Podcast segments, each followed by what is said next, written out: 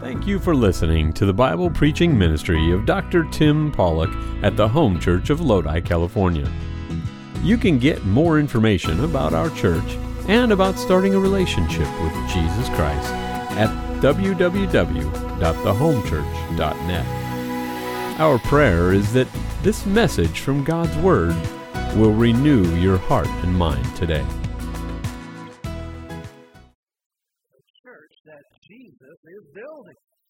There are six keys to a strong church I would like to share with you. There are hundreds, even thousands, tens of thousands of wonderful houses of worship all across this great country, all around the world, known as churches. Some large, some small. The most beautiful sight in any community in this nation are houses of worship, churches, based on Christian principles.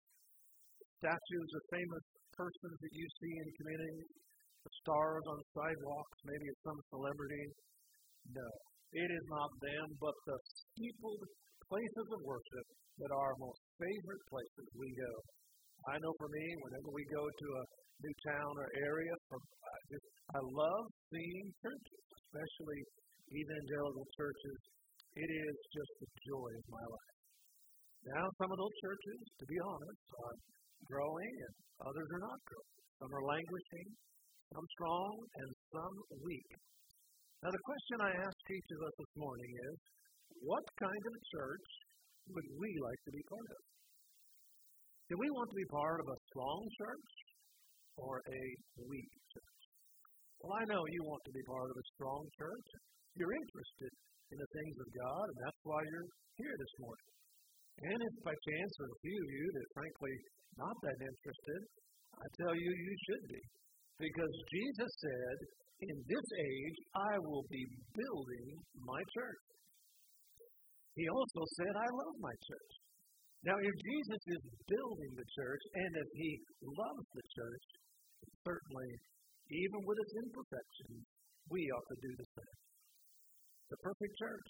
I think that I shall never see a church that's all it ought to be, a church that has no empty pews, whose preacher never has the blues, a church whose deacons always deacon, proud or none, but all are meek, where are always sweet and kind, and to others false are. If you could find the perfect church without one fault or smear, for goodness sake, don't join that church. You spoil the atmosphere. Of course, there's not a perfect church. That's simple to discern. You and I, and all of us, could cause the tide to turn. So let's pray this morning as we talk about the church that Jesus is building. Jesus, we love you. We thank you for the privilege, and it is a privilege, Lord. It is my life's vision and passion. Thank you. I pray that, Lord, you would help us as we continue to be laborers in the vineyard of the church. In Christ's name. Open our Bibles to the book of Matthew, please. Chapter 16. Matthew is the Messiah Gospel. It is the first of the New Testament books, also the first of the Gospels. It is the first of the Synoptic Gospels. It is written mainly for the Jewish mind. In it, there are 140 direct quotes and allusions to the Old Testament. About six months before the crucifixion of our Lord, Matthew 16 is the setting. He had been tutoring the disciples. This wonderful school of prophets, he had been with them for about three years. Examination day is now here. It's time for your test, guys. And so he sits them down and he asks them a question. That's the backstory.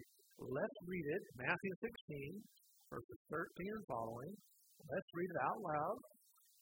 There is great blessing in reading out loud the Word of God. So let's read it together. Ready? Begin. When Jesus came into the coast of Caesarea Philippi, he asked his disciples, saying, Whom do men say that I, the Son of Man, am? And they said, Some say that thou art John the Baptist, some Elias, and others Jeremiah, or one of the prophets. He saith unto them, But whom say ye that I am? Simon Peter answered and said, Thou art the Christ, the Son of the living God. Jesus answered and said unto him, Blessed art thou, Simon Barjona, for flesh and blood hath not revealed it unto thee, but my Father which is in heaven. And I say also unto thee, Thou art Peter, and upon this rock I will build my church, and the gates of hell shall not prevail against it. And I will give unto thee the keys of the kingdom of heaven.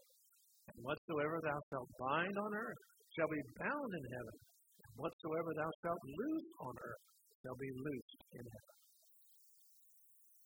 He's there with his disciples. It's examination time. First question, oral exam. He is attempting to engage them, to embolden them. Now, gentlemen, who do people say that I am?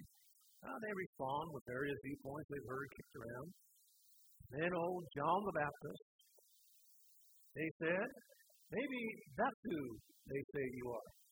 John the Baptist, that amazing man who shook fake religion to its core. That's who they thought maybe he was. In fact, um, he is uh, John the Baptist, a martyr. Jesus was he a martyr. Others said Elijah. That's who people are saying you're like. You're like that Old Testament miracle. Jesus certainly was a miracle worker. And to add to the support for that viewpoint, even the book of Malachi begins with that promise in chapter 3 that I will send a messenger to prepare the way, an Elijah type person.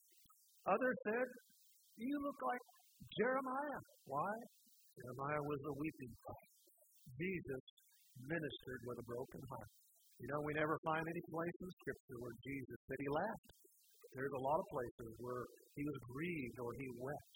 Our Lord was a weeping prophet. The second question Jesus then asked, even more crucial than the first one. Not do what everybody else believes, but what do you believe? Who do you say that I am? Sort of a ordination council question for these young preachers. Mostly disciples were all in their 20s, maybe one or two were a little bit older. Well, I'm not sure that they all had any answer any better than uh, than Peter. But if you don't have an answer to this, you're going to wash out. And you're going to wash out quicker than, as my mom used to say, Jack Robinson. Not sure what that means, but they're going to they're going to mess it up if they don't have an answer to who they represent. Simon Peter answers. He gets an A plus that day. He nails it. Thou art the Christ. That is the Greek form, Christos, of the Messiah, of the Hebrew word for Messiah. You are the Messiah. You are Christ. You are God. You are the Son of God. You are God in the flesh. Jesus commends Peter. Then he clarifies the situation. He said, Absolutely, you're right. And I must tell you that what answer you just gave, I don't mean to come down on you here, but that answer you just gave is a God.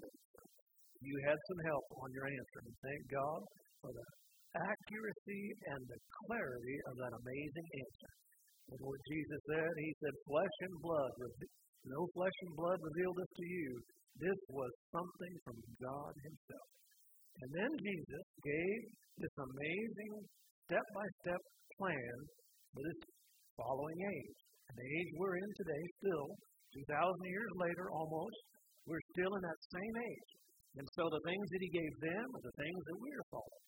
These are the principles of the church age, and he gives five parts of that church. Let me give them to you. First of all, the foundation of the church, then the formation, the fellowship, the future, and the function. All right, number one, verse 18, the foundation of the church. Now, in this verse, he begins by drawing his hearers in by the use of a word picture. Notice what he says unto him, Thou art Peter. Now, if someone looked at you and said, You are Tim. So, this is not just Jesus saying, I just found out your name is Peter. He's saying, You are Peter. And he uses the Greek word Petros. Petros means a boulder or a piece of rock. he said, Peter, you are a chip off the old block. And it's true. Peter had become such a solid believer. He was strong like the real Jesus. Yet, churches need more strength in their leadership than just a chip off the old block. And so Jesus said to him, He said, You are Peter, Petros. You're a chip off the old block. You're a, a small rock. But then he uses another word. He said, And upon this Peter, actually, if you looked at it, it would be, Thou art Peter, and upon this Peter. It's the same translation, really, but it's a little different Greek word. Petros is the first one, and Petra is the second one, which means bedrock or foundation. So he said, Peter, you are going to be a rock in the formation and the foundation of this early ministry. You're a chip off the old block, but you're still a stone. But if you want to know who the foundation of the church is, this is the foundation of the church. Well, the Apostle Paul clarified that in 1 Corinthians chapter 3 and verse 11. He said, For other foundation can no man lay than that which is laid, which is Jesus Christ. Yes, Jesus is the foundation of the church. Hymn writer said it best. How firm a foundation, ye saints of the Lord. The church's one foundation is Jesus Christ, her Lord. The foundation of this church is not Joseph Smith. It's certainly not Buddha or Muhammad or even the Apostle Paul. These are only Petrasa. There is one Petra. There is one real Peter. There is one foundation, and that is Jesus Christ. If you want to be a strong church, you have to be a Jesus church that sings about Jesus and holds up Jesus and honors Jesus. A dear little Christian lady lay dying. The loved ones gathered around her in the hospital room. They thought perhaps she was in a coma and imagined that somehow she couldn't hear them. Seemed to very little vital signs, and so they said to one another, She's sinking. She's sinking now. And this week, Christian sister opened her eyes and looked up at them and said, I'm not sinking. How can anybody sink through a solid rock? and folks, you can't sink through a rock when your life and your ministry is based on Jesus. Make no mistake about it. Underneath all that we do here at the home church, there is one and only one foundation, and that is the honor and glory of Jesus Christ, our Lord. The foundation of the church. Number two, the formation of the church. How is it constructed? Not with concrete and steel, with wood and with fabric. No, the foundation of the church. Upon this rock, verse 18, I will build. I will build. That ongoing building, by the way, is the word building, not just build. It's ongoing in its uh, grammar there. On this rock, Jesus, I will be building and building and building my church. The Greek word ekklesia comes from two Greek words, ek and kaleo. Ek, which means out of, kaleo, called, and it also senses means assembly. Called out of the world, assembled together. Jesus looks into this old world and calls to each and every person and says to them, I am not willing that any should perish. And if you receive that call, you answer that call, and you respond to that call, you are separated from the world unto Christ. By the way, we know this to be true, but the world is a good place to be from and not in, for sure. I talked to a man the other day, and I said, Where are you from? He said, Minnesota. He said, It's 20 below right there, and he said, I'm glad I'm from there and not there. The foundation of the church, the formation of the church. Number three, the fellowship of the church. I will build my church, verse 18, my church, my body, my bride, my building. Notice the incredible connection. There's a blood connection that we have with Jesus. We're part of this family. The Church of Jesus Christ is intimately involved with Jesus Christ. It is who we are. We are in Christ. Christ is in us. In Matthew chapter 18 and verse number 20, Jesus was preaching in children's church, by the way. And he said, For where two or three of you are gathered together in my name, there I am in the midst of them. Yes, we know that God is omnipresent and he's everywhere all the time. So why would Jesus say specifically that when you gather together, I'm there in the midst? He said there is a unique presence when people gather together in person. There's a feeling, there's a presence that comes like no other venue when we are in church because when we're there together in the name of Jesus, He's there. Jesus is in church. I once read several years ago, I remember reading a story about a man. They lived in Washington, D.C.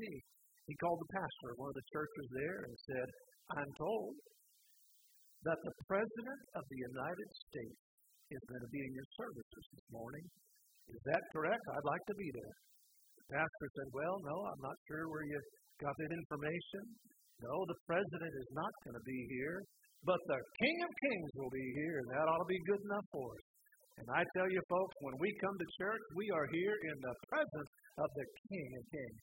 And if you heard that the president was going to be here, let's go on down to the church house. But you won't be here for Jesus being here, folks. You got some strange and warped priorities. Number four, the future of the church. The gates of hell shall not prevail against it. Verse number 18. Now, some people suggest that that means that the future of the church is secure and will survive, which is true. Some suggest that that would uh, be referring to the divine perpetuity that God promises the church. By the way, that's true. He never promised that to a Bible college, never promised that to an orphanage, never promised that to any other group but the church. There is a divine perpetuity for sure. But that's not even what this is meaning. Actually, what it is meaning here, remember now, the gates of a city are not, uh, they are defensive weaponry, not offensive. And so, it's not that the church is gathered inside of a city and hunkered down and we've got these real solid gates out there that are protecting us. It's the exact opposite. The Bible says that the church is storming the gates. We are storming the gates. And notice what it says. What gates are we storming? We are storming the gates of hell. That's the Greek word Hades, actually the word for death. God said that the church of Jesus Christ is a militant body who is out there. It is storming the very gates of death and redeeming people. And that's why God said He has to give us these keys. Now, folks, in the midst of all the things going on in this world, it is a great, wonderful truth the fact that the church is out there breaking people out of darkness and setting people free. I so enjoyed that first chorus. It was crazy upbeat. I loved it because it's true. People are being set free and the chains are being broken. And it's so biblical because the church is storming the gates of Hades, literally, death. And people are set free because we are have been all bit by the uh, the snake of of sin, and because of that, we need the we need the redemption story. We need the good news. We need the medicine of Jesus. And so, the church, we have a great future because we are the ones setting people free. And then the function of the church. What is now the purpose in light of our function, in light of our foundation, in light of our fellowship? What should be our function? Verse 19 I will give unto thee the keys of the kingdom. Whatsoever thou shalt bind on earth shall be bound in heaven. Whatsoever shall loose on earth shall be loosed in heaven. Now, keys. What are these keys that have been given to the church? Biblical, historical scholars say that in that day it was not uncommon for the false religious leaders who had all the other kind of uh, external uh, religious paraphernalia they would wear. One of the things that they would often wear is a set of keys. It was symbolic.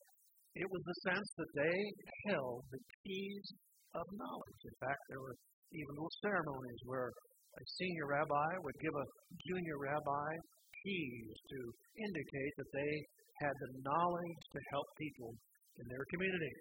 Unfortunately, those false teachers did exactly the opposite. They locked up the truth and threw away the keys. But what did Jesus say? What he said was that we, as the church, as spiritual priests and kings unto the Lord, we have been given keys to set people free. What is what and what are those keys that bind that the devil and bind uh, the sin and bind all the stuff going on in this world and set people free? That is the truth of the gospel. How do we know that? Because Jesus is saying here that when you give people the gospel, God validates it in heaven. It is validated by God. That means it's biblical.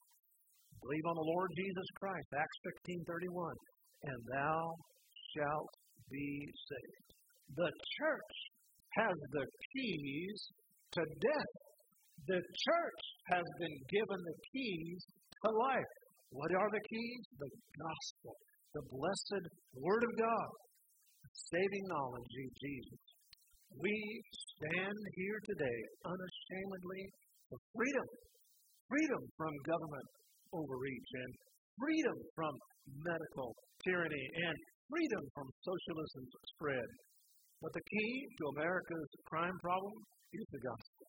The key to America's moral oblivion is the key of the gospel. The hope this morning is not in the White House, but in the church house. And we have those keys, and God said, I want you to go out and use them. What are then the six keys that I would like to say, I believe, from Scripture, are the most important keys for a strong church? Here they are. Throughout Scripture, six decades of observation, participation, sometimes, yes, frustration. Let me share them with you. Number one, a spirit directed leadership.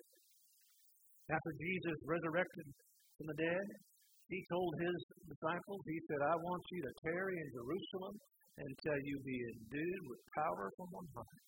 They needed to be empowered and enabled and energized. Same thing is true today. Nothing has changed. No staff, no pastor, no deacon, no church is adequate to do the work of God unless they are filled with the Spirit of God. That's what God told the church of Ephesus in chapter 2 of Revelation.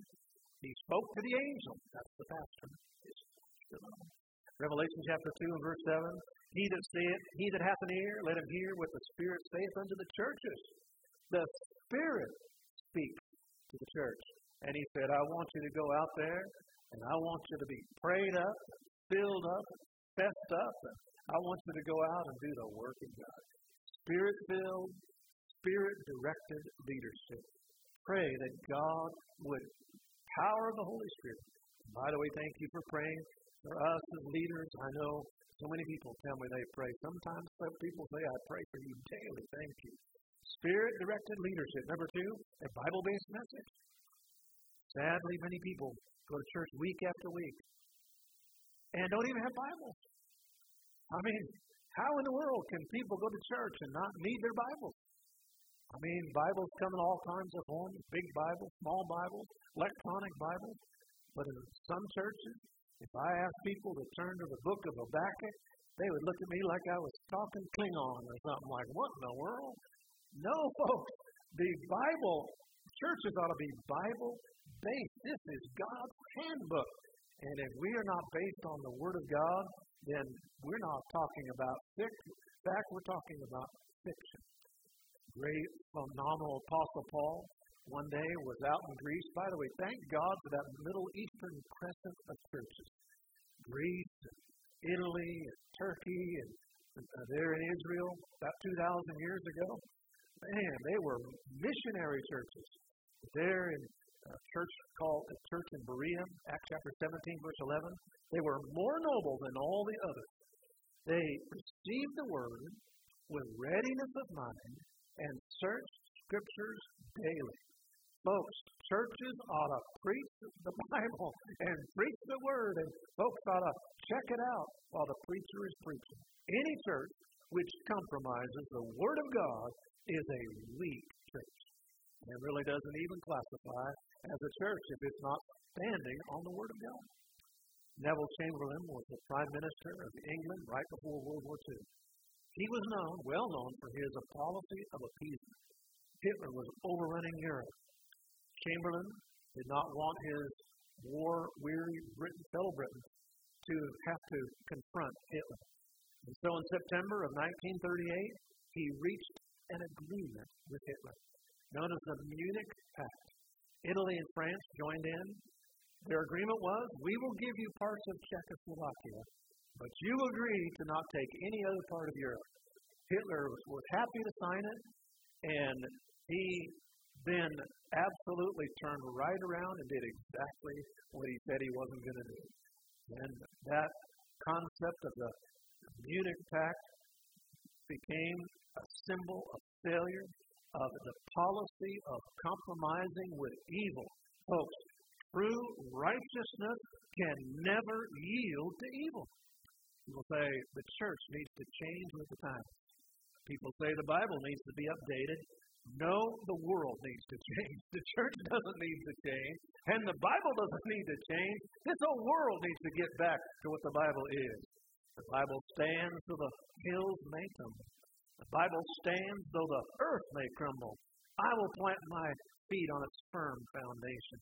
Like a mighty rock undaunted mid the raging storms of time. The Bible stands eternal and glows with a light sublime.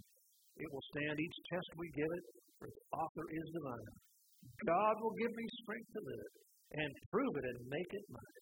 The Bible stands. A prayer emphasized ministry, the third key. In the sixth chapter of Ephesians, verse 18, God said we must pray always with all supplication, watching even into the night. That's what that means. Sleeplessness, with all perseverance and supplication. Why does God use all these all? Because, folks, we're not going to make it. As a couple, as an individual, as a family, as a church, in this world, we're not going to make it unless we pray. Why do we need to pray? Why? Because, number one, there's a devil. Number one, there's a devil, and he never rests, and he is plotting constantly to destroy us. Not only is there a devil, but because there is a demand. There are so many needs, and we must do what we can to make a difference. James chapter 4 says it clearly. We have not because we ask. Oh, what we could accomplish this year if we would just pray. Folks, please, I beg you, let's pray together out in the lobby, here in the church, at home. Sleepless nights at times. That's a form of fasting. Number four, a Christ packed worship. So often I hear people say, let's get your praise on. And I am happy for those little happy worship leaders who say that. I know they probably mean well, but I will tell you, we're not supposed to get our praise on. We're supposed to walk into church with our praise. Already all just prayed up, Bibled up, and bring it together. We ought to bring it together. That just uh, emphasizes the energy in the services and the intensity of the wonderful musical instruments. It's glorious. That's why David in First Chronicles chapter 16 said, Give him glory, due his name, bring an offering, come before him, and worship together. I wonder about people who don't like to sing. I just kind of wonder what's your problem? Why don't you want to sing? I know some men kind of think it's not a manly thing. Some ladies, oh, I guess, feel like it, it's uh, too dignified. I don't know what it is, but folks, we ought to sing. Young people, sing from the top of your lungs there. Just sing it out to the Lord. Number five, a free-handed giving. The fifth key is a free-handed giving. We never put pressure on anybody to give to the Lord's work around here. Now, I'm not afraid to put on pressure. The fact of the matter is, I don't think I want to do that. These uh, so-called churches, internet and online teachers and TV things, folks that say things like, just put a little donation in. Whatever, you know, uh, you feel led to. Folks, I believe if you are obedient to the Lord, you will give. We owe our life to Jesus Christ. That's why Jesus said in Matthew 10, verse 8, freely you have received, freely give. Some people say, I've got to tithe. Boy, you go to that church, you've got to tithe. Folks, you don't have to tithe.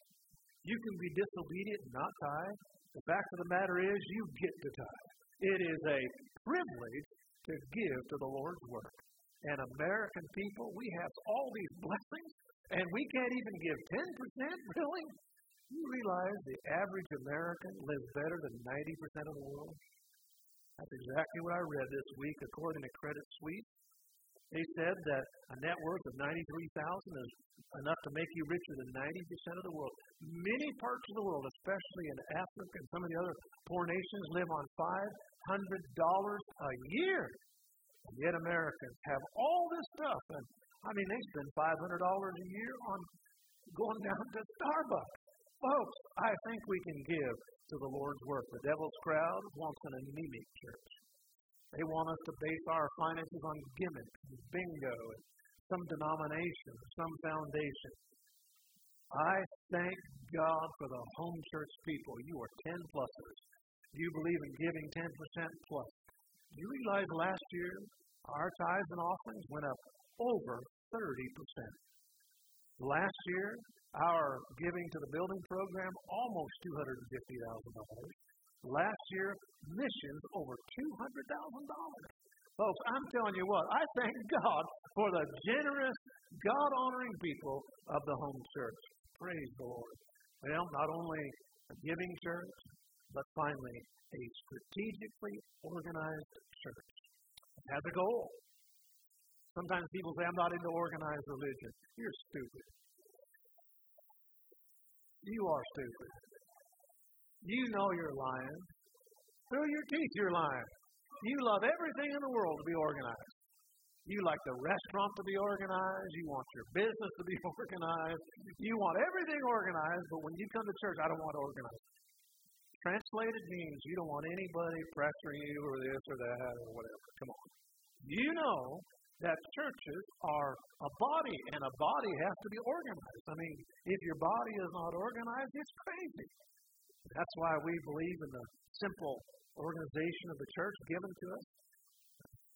Philippians chapter 1, verse number 1 Paul and Timotheus, servants of Jesus Christ. Look at the three groups the saints, to the, with the bishops and the deacons. There's the three groups in the church. Too much hierarchy and too much of uh, organization, and it's a bureaucracy. Not enough, and it's disorganized successful American pastor, the late Dr. Adrian Rogers, said a strong church is pastor led, deacon served, and ministry or saint run. Collectively, here in this church, as Pastor Luke said earlier, hundreds, thousands of hours, tens of thousands of dollars go into this ministry. Why? Because it is the most important ministry of the world. And the biggest job strong churches are organized biblically, not corporately. Now, I'm a couple minutes late, but I think this uh, is important enough to share with you. So I want you to listen. These are prayer requests. Someone a few uh, months ago asked me this question. I had shared just a couple of thoughts of things maybe we'd like to do someday. I think that spurred them to ask the question, which you don't want to ask pastors, especially don't ask me that. Um, he said, Pastor, if money were no object and time were no object, what would you like to see on a church do? Well, and so here now is my answer to that. And there's probably more, but here are a couple of personal prayer requests I'd like you to pray for. First of all, of course, for our health, our family. But would you pray that God would help me finish my book on the attributes of God based on the sermon series, Who is God. I would like this book to finish soon, maybe by the end of the year, but I'd like it to be a perfect book in a sense of just well done, but I want to ha- like to have it in such a binding that it be like a tabletop book. I mean, worthy of a book on the attributes of God.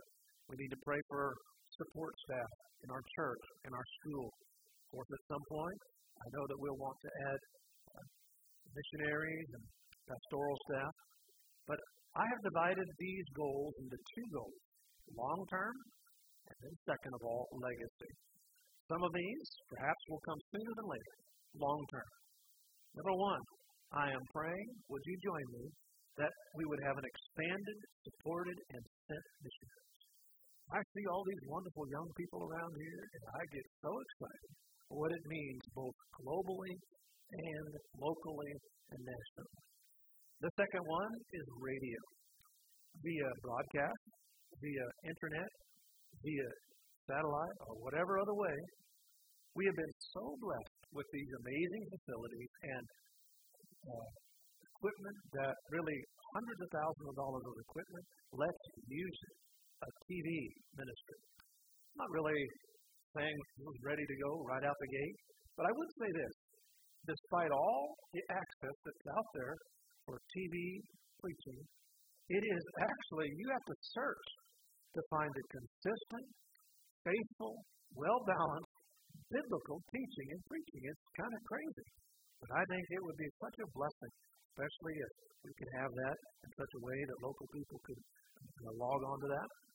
The next one I'm praying for is a growing podcast audience. Perhaps the most versatile of all mediums, whether you're in your home or on the go, public or private, it is absolutely one of the most powerful and useful channels for God's Word. Another thing I'm praying for is a saturated direct mail ministry. You know, with all the other things going on in the world, there's one medium that still gets every home, and that is the mail. People fall through the cracks. And we saw how powerful this was this last year as we had four or five different mailings. Pray for us that we can get it to every home. And then a strong online presence. Did you know that 85% of Americans go online daily? 31% of Americans say they're on the internet constantly.